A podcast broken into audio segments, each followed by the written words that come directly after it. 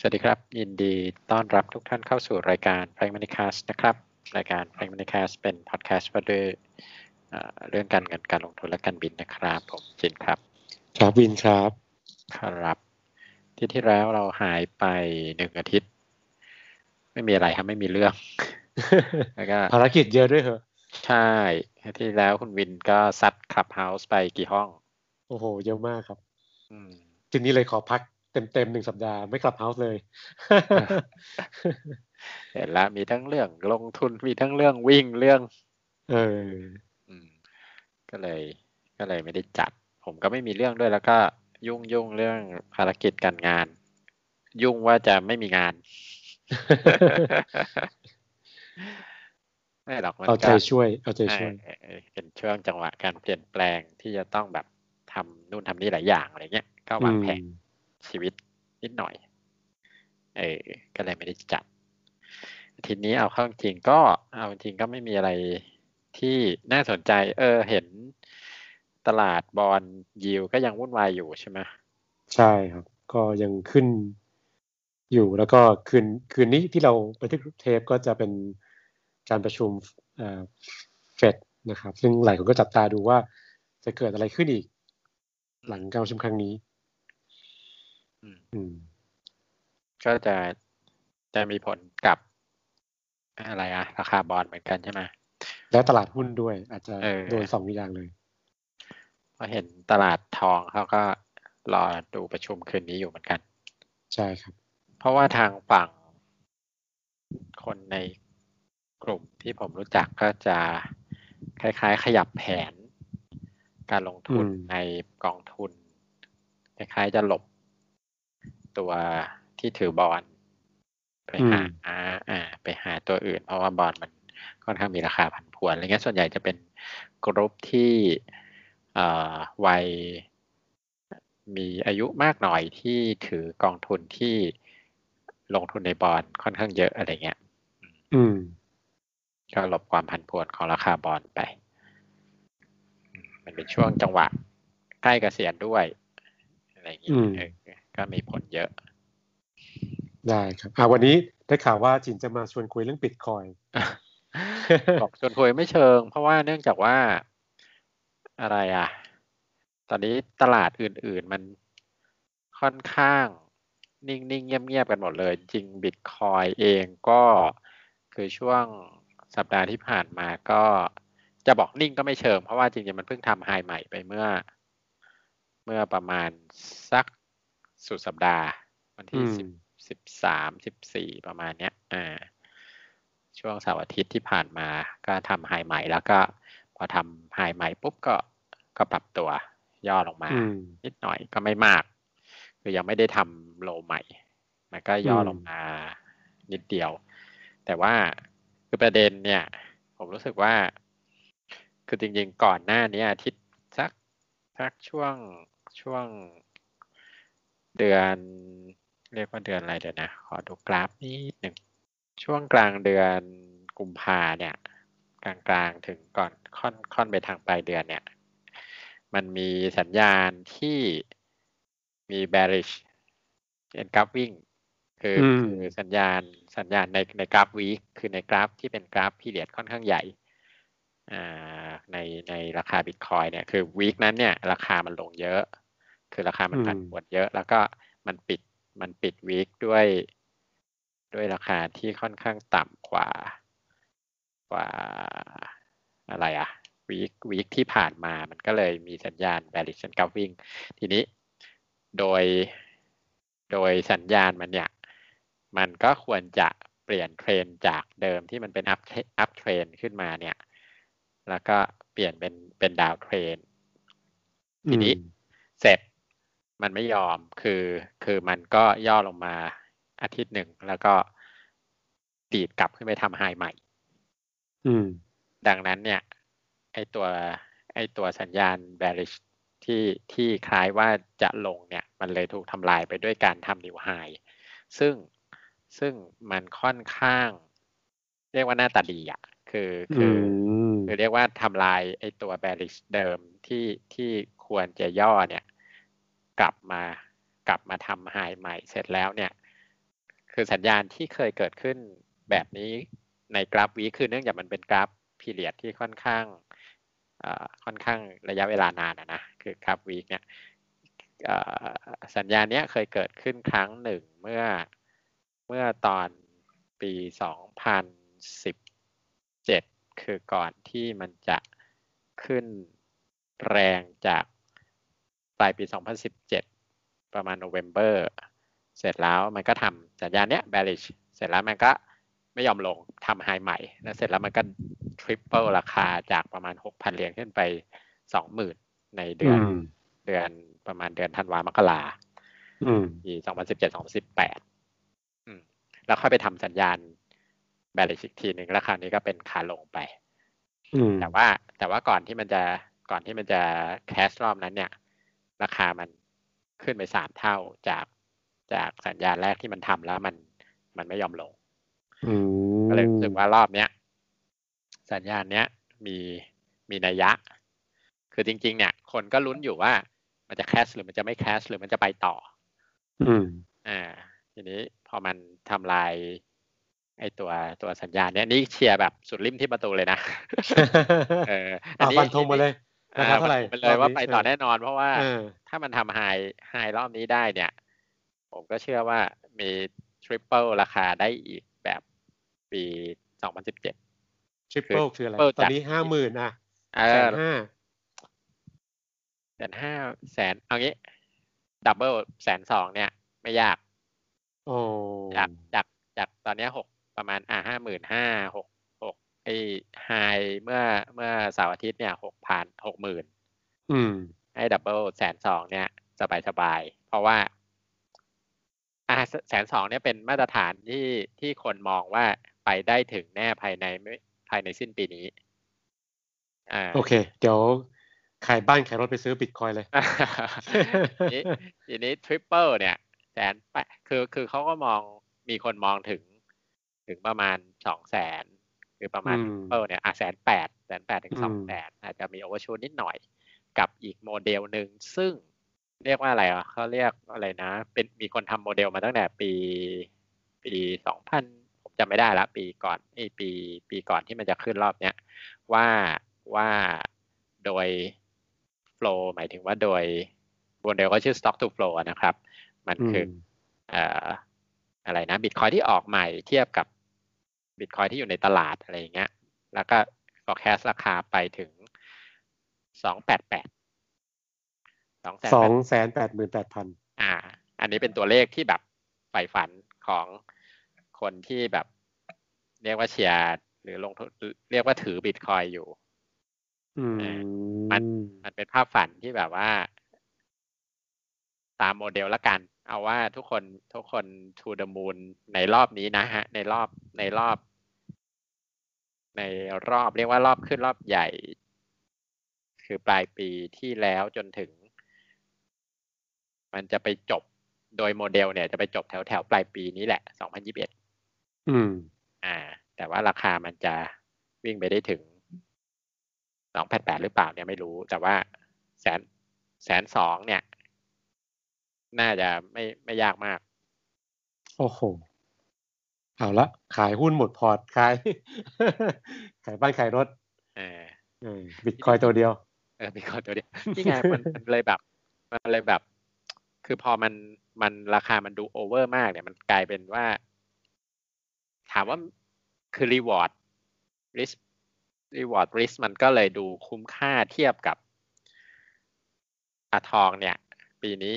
คงผันผวนไปเรื่อยๆ แล้วมันโอกาสที่มันจะแบบ ไป break high เดิมเนี่ยมันก็ดูเหนื่อยเหมือนกันนะสองพันเหรียญกว่าขวาอะไรเงี้ยก็จะดูยากหน่อย เพราะมันช้าด้วย หุ้นเองก็หุ้นเองเนี่ย มันจะเป็นขาขึ้นก็จริงแต่มันก็ใช้เวลาเหมือนกันเออดังนั้นเนี่ย เทียบกับ time frame แล้วเนี่ย อีกห้าหกเดือนหกเจ็ดเดือนอะไรเงี้ย กับราคาอย่างน้อยสองเท่า ก็ก็ดูคุ้มค่าน่าเสี่ยง อืม แต่ก็ไม่เชียร์แบบ all in นะประวัติเสียวเหมือนกันแหละ เกิดเกิดมันไม่ขึ้น เกิดมันเกิดมันนั่นจริง ๆ คือมันจะมีข่าวแบบว่าสองฝั่งอะฝั่งเชียร์ก็ฝั่งข่าวดีฝั่งกองทุนเข้ามาซื้อฝั่งฝั่งเชียร์ก็จะเชียร์กันสุดริมที่ประตูมากไอ้ฝั่งแบบว่า ไม่เชียร์มันก็จะมีข่าวประเภทแบบ กองทุนออกมาเตือน รัฐบาลโน้นนี้ ก็ออกมาแบนอะไรเงี้ยล่าสุดก็มีข่าวรัฐบาลอินเดียจะออกกฎหมายออกมาแบนซึ่งจริงๆอะจริงๆมันแบนไม่ได้หรอก คือมันแบนด้วยกฎหมายได้ แต่ว่าคุณจะไปตรวจสอบการถือครองทรัพย์สินที่เป็นดิจิตอลจะไปทำได้ยังไง อืมตราบใดที่คนมันเข้าถึงอินเทอร์เน็ตอะ มันก็เพียงแต่โอเค มันจะอาจจะ เช่น มันอาจจะเข้าถึงยากในแง่ที่ว่าเอ่อ ในตลาดในประเทศ คุณอาจจะไม่มี exchange หรือคุณอาจจะไม่มีที่เทรด แต่คุณก็เล่นอยู่บน exchange ต่างประเทศได้อยู่ดีอะอืม เรามาอยากลองติดตามดูเออแต่ต้องเตือนก่อนว่ามีความเสี่ยงนะครับ ก็ไม่ใช่ว่าฟังเช่ไปซื้ออะไรทันที มันมีความเสี่ยงหลายอย่าง มันมีความเสี่ยงเรื่องราคา อาจจะแคชได้ อาจจะมีความผันผวนสูงได้ มีความเสี่ยงเรื่องเรื่องเปิดอะอย่างตอนนี้เนี่ย อย่างตอนนี้เนี่ย เว็บ trade ที่ได้รับอนุญาตจากกลตก็เบอร์หนึ่งเบอร์หนึ่งเขาเขามีปัญหาอยู่ คือมีปัญหาอ่าก่อนหน้านี้ ก่อนหน้านี้เนี่ย ตอนที่ตลาดมันบูมมาก คือเขารองรับ transaction ลูกค้าไม่ทันเขาก็เลยต้อง scale upตัวตัวเรียกว่าตัวการรองรับลูกค้าให้เพิ่มขึ้น ซึ่งตอนนี้เขายังไม่กลับมาเปิดรับลูกค้าใหม่เลยอืมก็ยังคนที่เทรดในเว็บเบอร์หนึ่งเนี่ยเขาก็จะเป็นลูกค้าเก่าเท่านั้นส่วนเบอร์สองเบอร์สามก็ก็ก็เปิดได้แต่ก็ใช้เวลานิดนึง เพราะว่าเขาเอ่อเรียกว่าอะไรระยะเวลาในการทำ KYC อะทำคล้ายๆ Verify ตัวตนของลูกค้าก็ประมาณทักอาทิตย์หนึ่งอะไรเงี้ย อืม ซึ่งอาทิตย์หนึ่งเนี่ย อาจจะจบรอบการปรับตัวได้ฟังฟังคือผมผมมองว่าเสาร์อาทิตย์เนี้ย น่าจะจบรอบการปรับตัวรอบนี้แล้วควรจะ ขึ้นไปเบรกไฮอีกรอบเอออันนี้เดาก็ไม่เชิงเดาหรอกเขาเรียกว่านั่งดูสังเกตการมันมาพอสมควร ก็ก็น่าจะน่าจะปรับปรับฐาน รอบเล็กๆ รอบนี้จบภายในสุดสัปดาห์นี้ แล้วก็ภายในสิ้นเดือน ก็ควรจะ break high ใหม่ อืม แล้วมันก็จะเป็นอย่างเงี้ย พอ break high ใหม่แล้วก็ปรับตัวนิดนึงแล้วก็ทำเบรกไปเรื่อยๆ แต่ว่าถ้าถ้ามันจะไปถึงจุดนั้นเนี่ยมันต้องเบรกไปเรื่อยๆแน่นอนอะเพราะว่าถ้ามันจะไป double ได้อะอืมก็แล้วก็ปรับตัวในช่วงระยะสั้น ๆ ให้คนพอเรียกว่าอะไร release ทำกำไรบ้างหรือว่า เรียกว่าปรับลงมารับบ้างอะไรเงี้ย แต่มันก็จะไม่ไม่ทำสัญญาณเสียแบบลงมาเบรกทำ lower low อะไรเงี้ย ก็จะเป็น higher low ขึ้นไปเรื่อยๆอะจินคุยเรื่องราคาแล้ว ผมจะพอดีวันนี้มีมี paper ออกมานะครับ จากจากบล็อกฝรั่งเขาก็ให้ข้อมูลที่สนใจมากๆเลยก็อยากจะมาแชร์ให้ทุกคนได้ฟังนะครับว่าเขาบอกว่าบิตคอยน์เนี่ยมันมีแน่นอนเรารู้แล้วว่า supply จำกัด เพราะฉะนั้นราคามันจะขึ้นอยู่กับ demand ว่า demand มันจะโตได้ขนาดนั้นนะครับ ในการเอาไปใช้งานนะครับ ซึ่งเขาก็ให้ข้อมูลว่าความที่การการ settlement ของของของการใช้บิตคอยน์ในการทำเพย์เมนต์นะครับ มันมีขั้นตอนที่ซับซ้อนมาก เขาเลยบอกว่าปัจจุบันเนี้ยบิตคอยรองรับรายการเพย์เมนต์ทั่วโลกเนี่ยแค่ประมาณ 14,000 รายการต่อชั่วโมงในขณะที่วีซ่าเนี่ยรองรับ 236 ล้านรายการต่อชั่วโมงนะครับหมื่นสี่กับสองร้อยกว่าล้านนะครับ มันต่างกันเยอะมาก ฉะนั้นเนี่ยความความที่มันอาจจะมีข้อจำกัดในฝั่งดีมานคือว่าการทำรองรับรายการ payment ออนไลน์ทั้งหลายเนี่ย มันอาจจะน้อยน้อยไปหน่อยนะครับ ถ้าจะมาต้องต้องมาทำหน้าที่แทน payment ปกติ อย่าง Visa Mastercard เนี่ยมันก็จะจะยุ่งกว่านะครับทำได้ทำรองรับได้ไม่มากนะครับ แล้วก็เขาบอกว่าความที่ราคามันยังหวือหวาอยู่นะครับ แล้วก็การการใช้จ่ายอย่างที่เล่าเมื่อกี้มันยังยุ่งยากทำให้การใช้บิตคอยในใน use case ที่จะเป็น payment เนี่ยมันยังยังยังมีข้อจำกัดเยอะนะครับ ถึงแม้ว่าหลายคนจะมาเชียร์ ถึงแม้ว่า อีลอนมัสจะบอกว่าจะรับรับรับชำระเป็นบิตคอยแล้วก็ตามเนี่ยมันก็ยังมีข้อจำกัดเยอะก็ทำให้เขาบอกว่าเนี่ยมันก็เลยมันก็เลยมีเหตุผลที่คุณจะลงทุนในบิตคอยมีแค่เรื่องราคาเรื่องเดียว คือถ้าคุณเชื่อว่าราคาจะขึ้นอย่างที่ฉินคุยเมื่อกี้ก็เป็นเหตุผลได้ แต่ว่าเหตุผลอื่นมันยังยังรองรับไม่ไหวนะครับเนี่ยเดียวกันเนี่ยเขาก็มีมีประเด็นเรื่อง ESG ด้วยนะครับ คือ S กับ G เนี่ยอาจจะ โอเคแหละ มันก็มาช่วยเขาเรียกอะไรเดี๋ยวนี้เขาเป็นเทรนด์เรื่องของของอการการที่เราไม่เซ็นทรัลไลซ์ระบบต่างๆของของโลกนะครับ คือมันให้คนเล็กคนน้อยมีอำนาจต่อรองมากขึ้น เข้าถึงบริการทางการเงินมากขึ้น อันนั้นก็โอเคปิดคอยทำหน้าที่ได้ดี S กับ G นะครับ แต่ว่าตัวที่มีปัญหาคือตัว E นะครับ บอกว่าตอนนี้การ การขุดบิตคอยเนี่ยนะครับอะไรนะเป็นเป็นตัวต้นเหตุของการปล่อยก๊าซคาร์บอนไดออกไซด์นะครับหกสิบล้านตันนะครับ เท่ากับกรีซทั้งประเทศนะครับ ก็ก็เลยเป็นปัญหา เพราะว่าเราก็ทราบว่าการขุดบิตคอยเนี่ยมันก็ต้องใช้พลังงานไฟฟ้ามหาศาลมาก แล้วก็พลังงานพวกนี้มันก็มันก็ใช้ถ่านหินนะครับ ซึ่งซึ่งมันก็ ก่อให้เกิดปัญหาเรื่องของสิ่งแวดล้อมแล้วก็เพราะฉะนั้นบิตคอยก็เลยมีฟังดูดีในเชิงของของเรื่องการเงิน แต่ว่าจะสอบตกเรื่องของสิ่งแวดล้อมนะครับแล้วก็เมื่อกี้ผมบอกว่าตัว S กับ G เนี่ยโอเค แต่ว่าจริงจริงตัว G มีปัญหาประเด็นหนึ่งตรงที่ว่า ถ้าเราจำได้ในอดีตในบิตคอยก็เคยมีมีคนวิพากษ์วิจารณ์ว่าถูกใช้ไปในการ ฟอกเงินนะครับของของคนที่อะไรอาจจะทำธุรกิจไม่ไม่โปร่งใสเท่าไหร่เงี้ยนะครับก็ตัว G อาจจะมีจุดนิดหน่อยนะครับ ก็ก็เลยทำให้บิตคอยเนี่ยก็มีประเด็นเรื่องพวกนี้เข้ามาเกี่ยวข้องเพราะฉะนั้นก็มันก็เลยดูขัดแย้งนึงว่าเราอยู่ในโลก ซึ่งคนส่วนใหญ่จะอยากรักษาสิ่งแวดล้อมนะครับลดลดลดโลกร้อนนะครับ ลดการปล่อย คาร์บอนไดออกไซด์อะไรเงี้ยครับ แต่ว่าบิตคอยเองกลับเป็นตัวปล่อยมหาศาลมากนะ เป็นตัวสร้างเป็นหนึ่งในเหตุที่อาจจะไม่โลกร้อนขึ้นได้ด้วยนะครับอืมพูดถึงคำว่าอะไรนะ ธุรกิจสีเทาแล้วมาฟอกเงินในคริปโต เมื่อมีเมื่อสองวันเนี้ยที่มีข่าว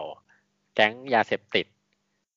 ถูกจับแล้วก็หนึ่งในของกลางคือแมว พันธุ์ต่างประเทศหลายตัวนี่คือ อันนี้แบบแบบแก๊งแบบไทยใช่ไหมซื้อแมวใช้แมวเป็นตัวฟอกเงินได้ไม่นับรถหรูและบ้านและอื่นๆ เอาแมวก็ได้รายการมาก จริงมีอ่าดีดีเฟนนิดหนึ่งดีเฟนนิดหนึ่งเรื่อง transaction คือคือเนื่องจากว่าเอ่อ